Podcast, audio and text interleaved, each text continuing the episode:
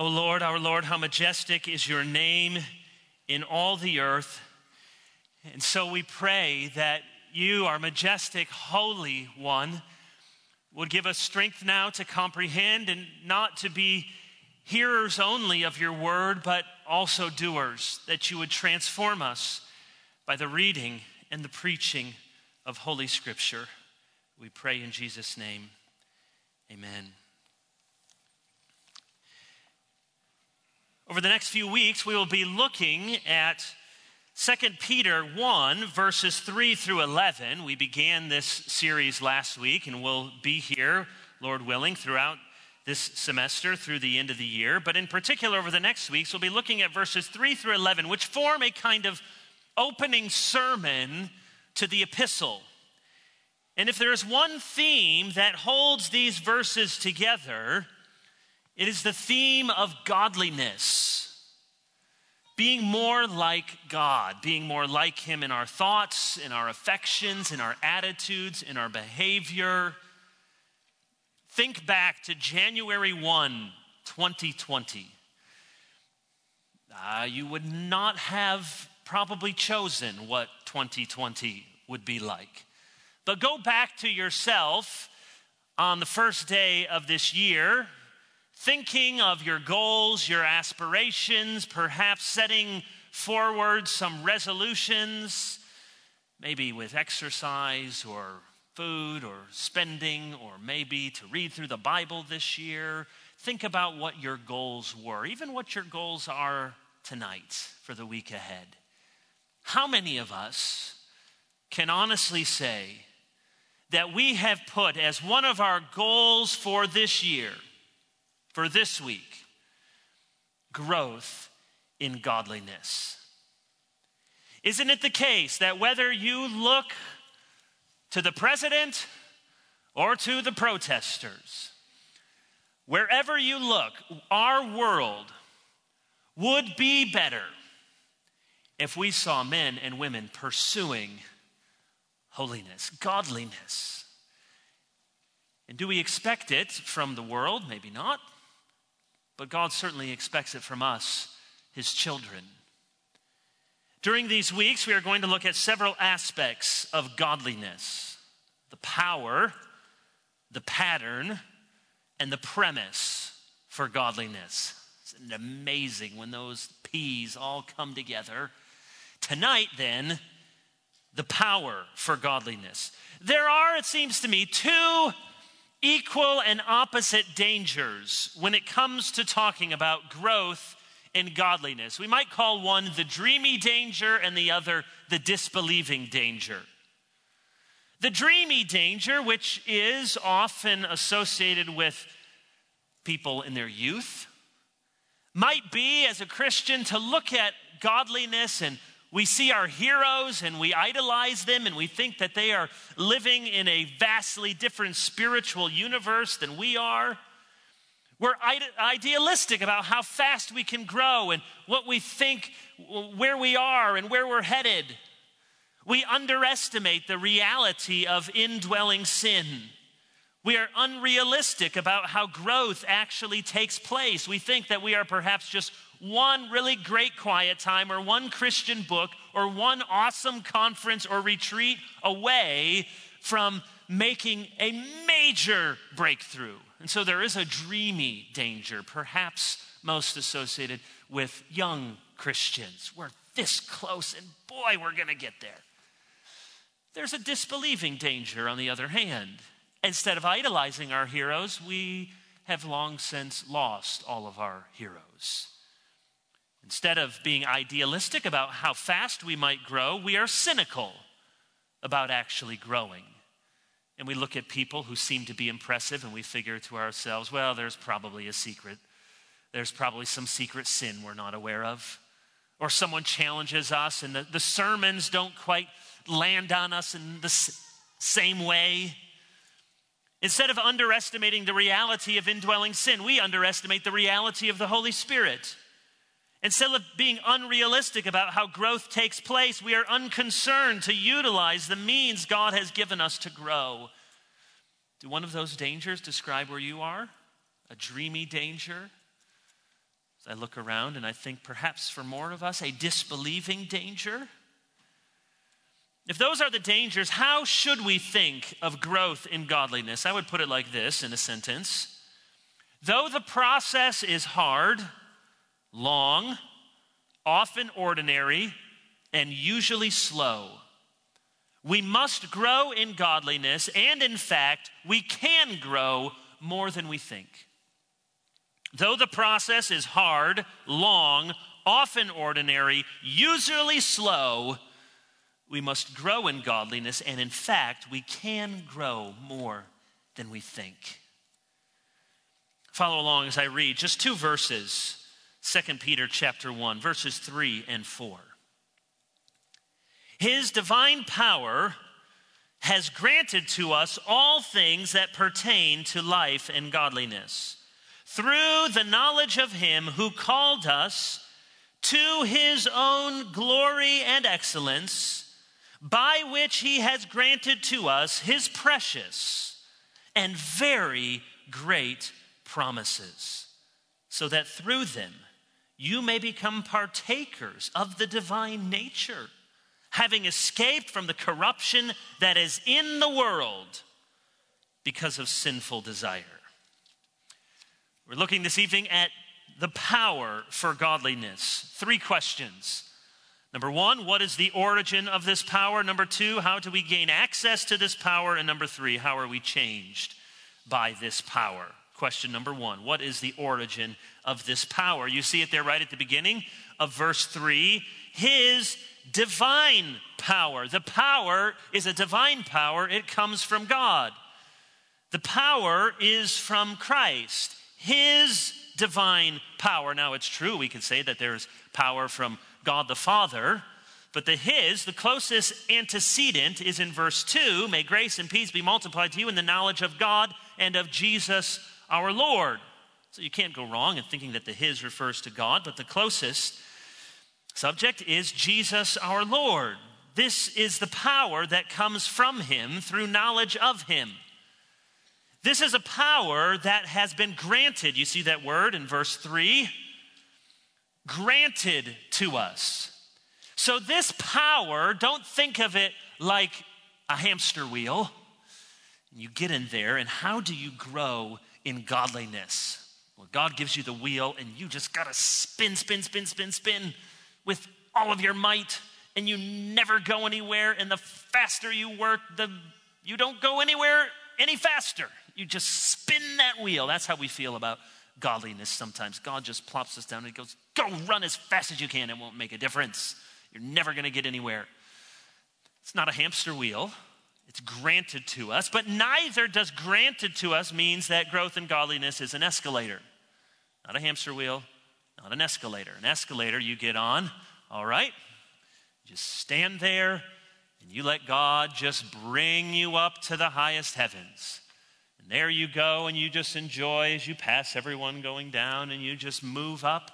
Now, we know that's not the case, because later we're going to find that Peter will say, you must make every effort, verse 5, to supplement your faith with all of these virtues. So no, the power is granted to us as a gift. It's not a hamster wheel, but neither is it an escalator. We are going to make an effort to live out in this power. So you might say it's like a car. God supplies the power, but in terms of godliness, thinking here of progressive sanctification, not justification. Justification is a forensic declaration, God the judge saying, you have been acquitted of all of your crimes and you are decreed to be righteous on account of the righteousness of Christ. That is all of God and of faith. But in progressive sanctification, it is also by the power of God, but there is a cooperation. We are making an effort. It would be anti-gospel to say, make an effort to be justified. But plainly, verse 5 says, we make an effort to be sanctified. That is, the power in the car, the battery, the engine, the fuels from God, and yet we put our foot on the gas and we steer and we make progress. The emphasis here is on the gracious nature of this power. that we are called to this life of godliness. You see in verse 3, through the knowledge of him who called us to his own glory and excellence. Look down at verse 10. We have the language of calling again. Therefore, brothers, be all the more diligent to confirm your calling and election. This is not a calling to a job or a vocation. This is not just the general call of the gospel, but this is the special, electing, regenerating, effectual call in the life of the Christian. We are called to holiness. And so we have power from Christ who called us, saved us, and bestows upon us power. So don't think that everything in this sermon here in these first 3 through 11 is a message just telling you, come on, do better, work harder, try more. First thing God wants to tell us, there is divine power. And so if we think that progress in godliness is not possible for you, for your spouse, for your children, for your friends, then you are denying the sovereign power of God that he has granted to us. That is the origin of this power. It's divine power. Second question. How do we gain access to this power? We'll look at 2 words. The first we saw last week in verse 2, and we see it again in verse 3. He has given us power, all that we need for life and godliness through the knowledge of him. So we have this power through knowing Christ. And through the knowledge of Christ, he has called us to his own glory and excellence. You could understand that little preposition in a variety of ways. He called us to, as the ESV has it, his own glory and excellence, meaning to belong to or to become like his glory and excellence. Or you could give it the sense of for. He has called us for his own glory and excellence.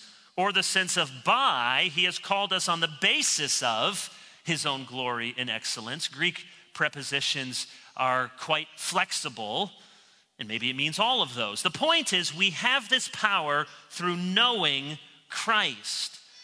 So as we saw last week, there is a cognitive element to our growth in godliness. We must understand who he is, what he has accomplished, and so we interpret the world differently. One of the great insights I remember from just reading different books from, whether it was David Powlison or Paul Tripp, or some of you have been trained in some of that CCEF or biblical counseling material. One of the real great insights is they remind us that we are not just those who experience the world, but we are always those who are interpreting our experiences in the world. If suddenly you have, ladies, a tremendous, excruciating, unlike anything in your entire life, pain, say, right about here, it makes a very big difference whether you interpret that to be a surprising pain or you're 9 months pregnant.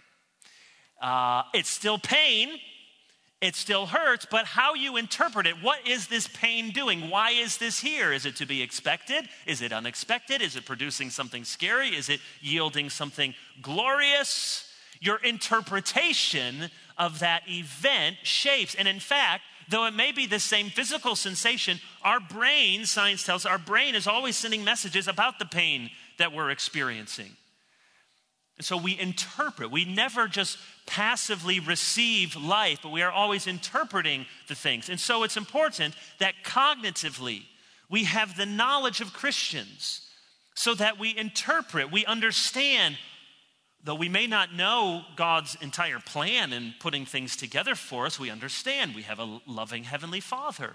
We have a sovereign God. He has a purpose. History is moving somewhere. God is in control. All of this is to help us interpret life. We serve and follow a suffering Savior, one who was rejected. So it is through knowledge. Think of the old, what they used to put on the some of the Saturday morning cartoons or Schoolhouse Rock. If you're a lot younger than me, go look it up. knowledge is power. And there was like a shooting star or something. Knowledge is power. Well, it's true. This power from God comes to us through knowledge. That's the first word. Look at the second word, verse 4. By which he has granted to us his precious and very great promises. So how do you have access to this power? So God has the power. That's the outlet.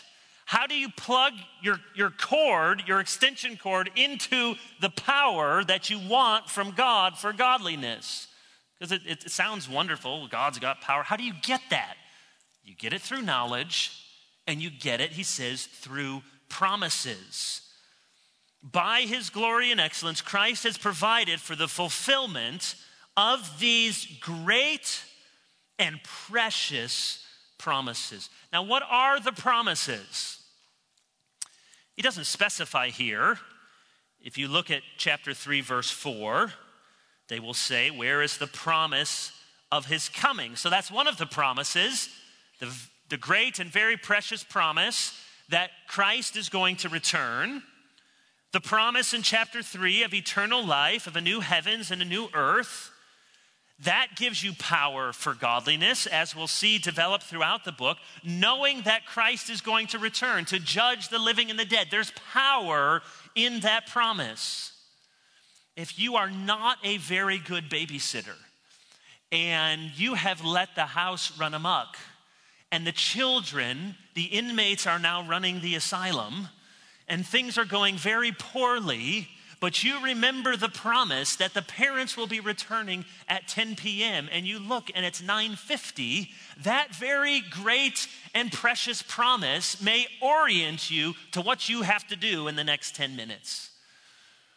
Or perhaps, to use the babysitter analogy, you have done your best and yet you are tied up literally to a chair from the children, pastor's kids, no doubt. You will have in your mind the very great and precious promise that this will soon be over and the parents will be returning. So that's one of the promises, that Christ is going to return. We know even broader than that, the Old Testament promises of the Messiah, the age of the Spirit, the new covenant. These are certainly some of the promises that Peter is clinging to, or just the general promises of the Bible. As I've said before, Matthew 5:8 has been for me the most effective verse in helping to combat the temptation or the sin of lust.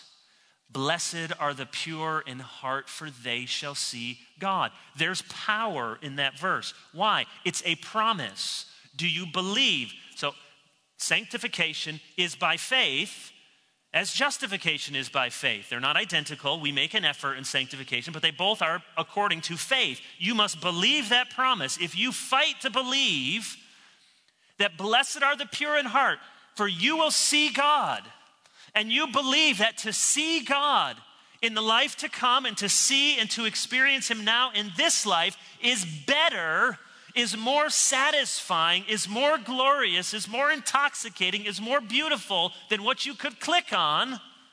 That's a promise. And there's power in that promise. If you're tempted to live for status and position, you hear a promise from Psalm 73, whom have I in heaven but you? And there is nothing I desire besides you. My flesh and my heart may fail, but God is the strength of my heart and my portion forever. That's a promise. Or you're living for success and finding it unsatisfying, and you remember the promise of Jesus in John 6, I am the bread of life. He who comes to me will never hunger. He who believes in me will never thirst. And you believe that? There's power. Or you're tempted to greed or to hoarding, and you cling to the promise of Hebrews 13:5. Let your character be free from the love of money, being content with what you have, for he himself has said, I will never leave you nor forsake you. Or if you are prone to sinful anxiety and worry, you remember the promise in Lamentation 3, the steadfast love of the Lord never ceases. His mercies never come to an end.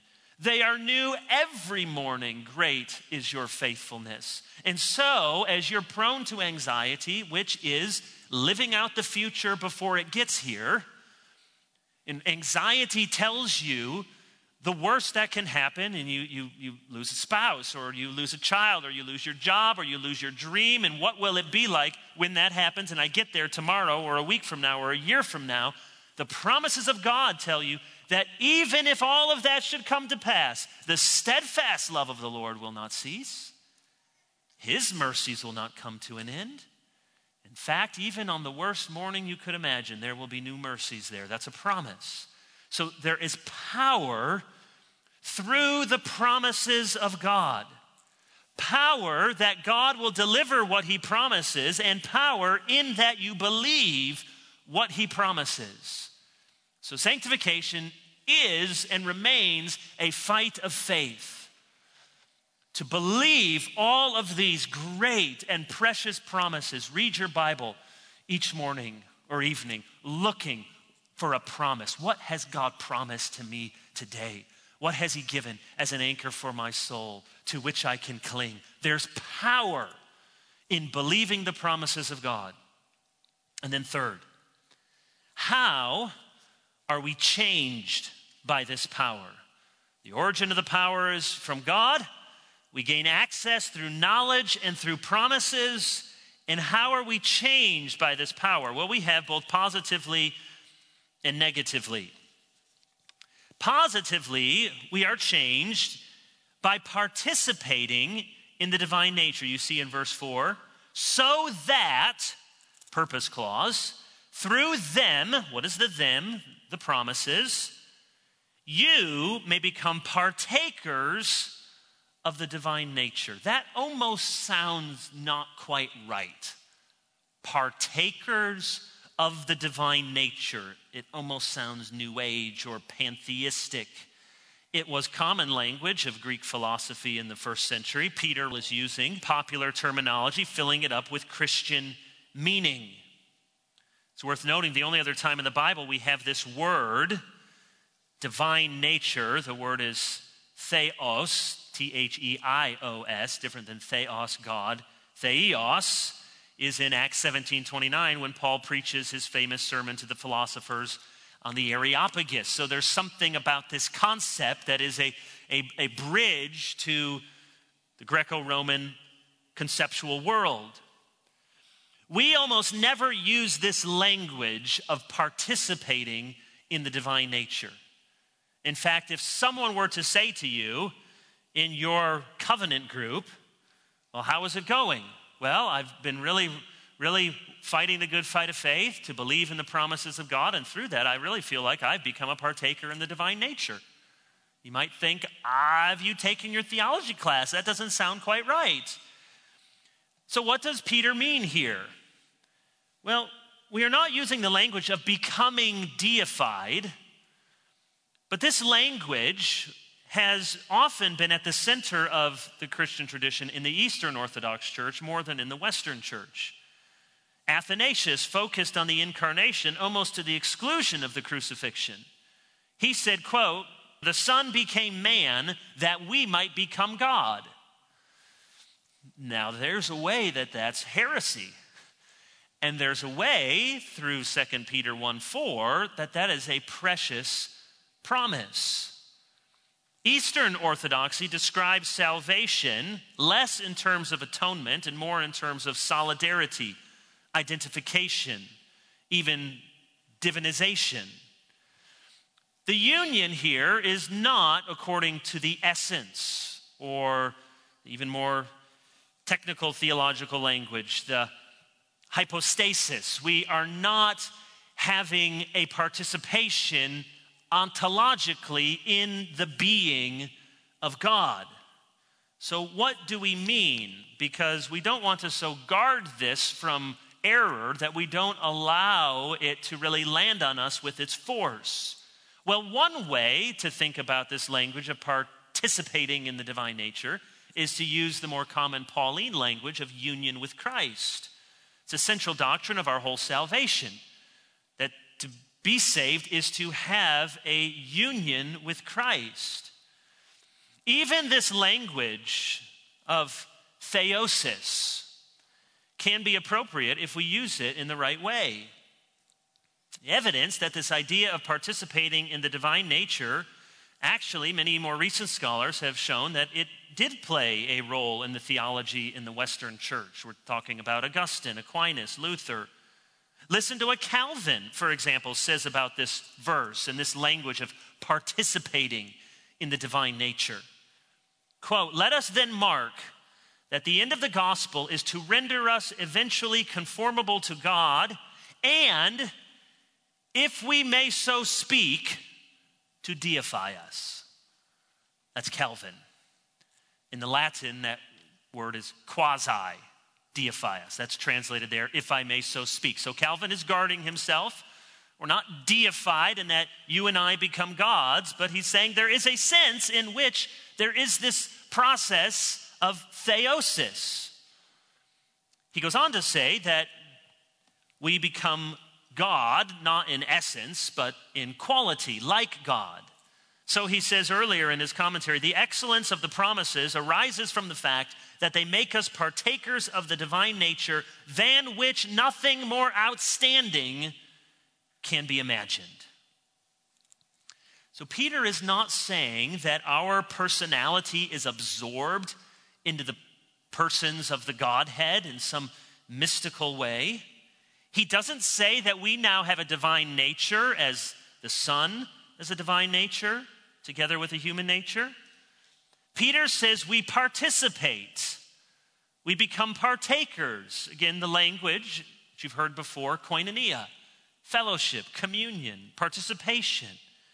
We share in certain qualities that are characteristic of God.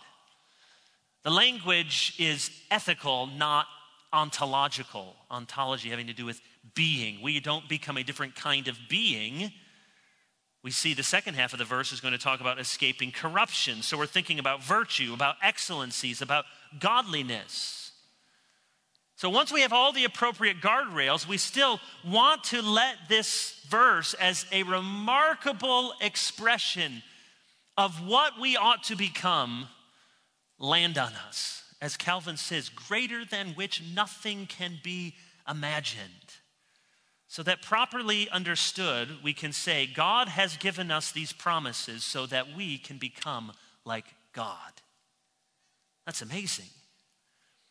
You will not find more exalted language of what is possible and what is expected of us in the Christian life than that every one of you here who knows Jesus are being transformed to be a participant in the divine nature of God himself.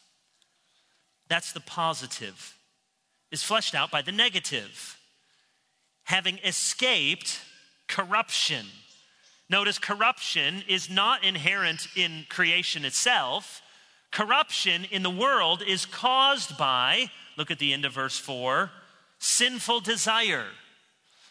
So Peter's very careful here as he's trying to incorporate this Christian teaching in some categories familiar to Greek philosophy. He's very careful to say, unlike the Greek philosophers, that creation itself is not the corrupting power. This is where you fall into the danger of asceticism, and you think that if I'm really spiritual, I won't like any food or drink, and sex will be dirty, and I won't like sports, and I won't like music, and I won't laugh about anything. No, that's to think that corruption is inherent in the created world itself. We saw this morning, it is very good. What has been corrupting are these sinful desires. So there is an unhealthy drive for power or status or sex in the wrong place with the wrong person at the wrong time, or a drive for security or comfort or self or love of money. We want to use good things in the wrong way or at the wrong time or in the wrong proportion. But the corruption in the world is caused by sinful desires. And listen, this is a good reminder for us as parents. We want to protect our kids. I do.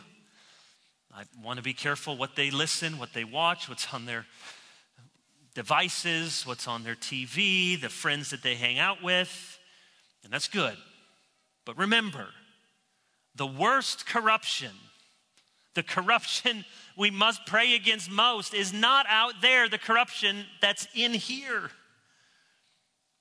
Yeah, the world provides the temptation, but the corruption is in their hearts. The corruption is in my heart. And so we ought to be good and wise about where we go and what we do and not put ourselves in the way of temptation, and yet realize you are your greatest danger. The greatest corrupting influence for each of our children are the sinful desires in their own hearts.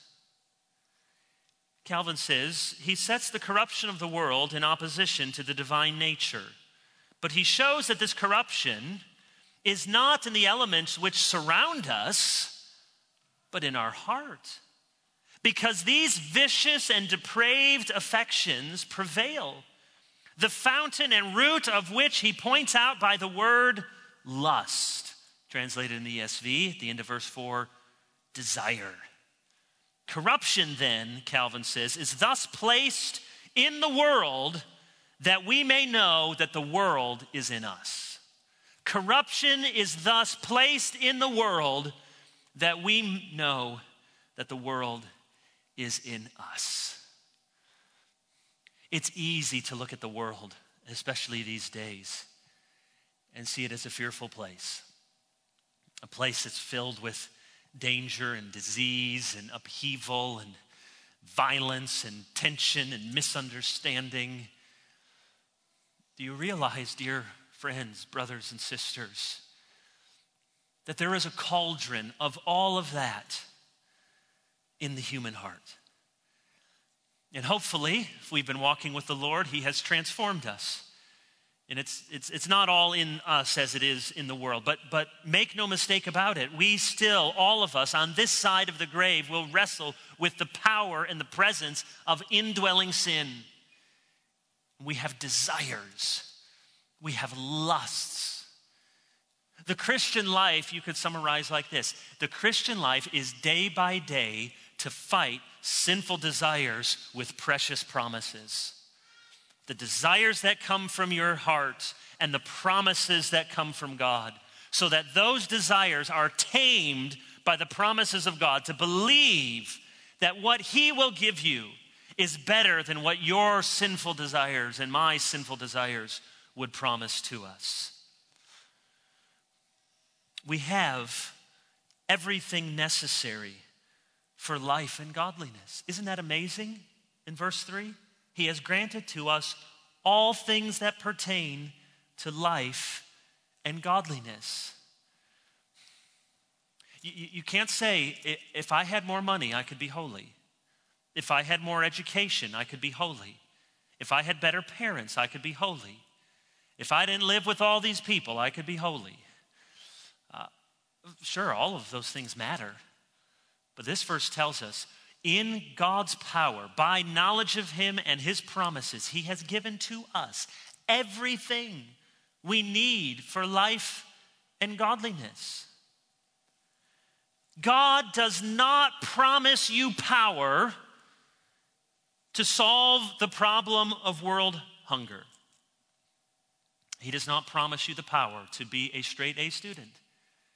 He does not promise you the power to ace your organic chemistry test. He promises you all the power you need for life and godliness. Which means, on the one hand, don't expect God to give you what he has not promised you. And on the other hand, trust him to give all that he has promised. So you could take the promise in verse 3, he's given you everything that pertains to life and godliness, and you can let that be a chastisement to you, no excuses, that's true. But you can also take it positively. It means there's hope. It means there's power at your disposal. It means that God is on your side. It means that God wants you to participate in his very self, the divine nature. So where do you land Are you, when you think about godliness, more prone to need the application that says, listen, you've been making a lot of excuses for yourself. No excuses. Or are you the person that needs the positive to believe there's hope? God's not done with you yet. I don't know what it says about me or my upbringing, but I bet there's a lot of you like me. I need the second message. It's not that I can't make excuses for myself. Of course I can. But I tend to be pretty good at looking honestly and saying, okay, you got to do better, Kevin. This last week was not a good week. Today was not a good day. You got to do better. You shouldn't have spoken like that. You shouldn't have thought like that. So I don't know about you, but I need to be reminded that God has power in that transformation from one little bitty degree of glory to the next can happen. There's hope. So if you are discouraged by your constant failings, by your lack of progress, if you find yourself often reciting the litany of disappointments you have with yourself, and not in a penitent Godward way, just in a woe is me, I've messed up my life, despairing, frustrated way, then let this passage give you some renewed hope. Don't fall into the disbelieving danger. Dare to have some dreams again. So I leave you with this. Do you and I really believe that progress in godliness is possible? And let me ask that question in a slightly different way. Do you want it? You might get the theology question right. Of course, I believe that it's possible. God's power, I got it. Sanctification, progressive, yep, onto glorification, right. Do you want it? Do you actually care about this week, this month, this year, gaining access to the power of God that you might grow in godliness, participate in the divine nature? Do you want that?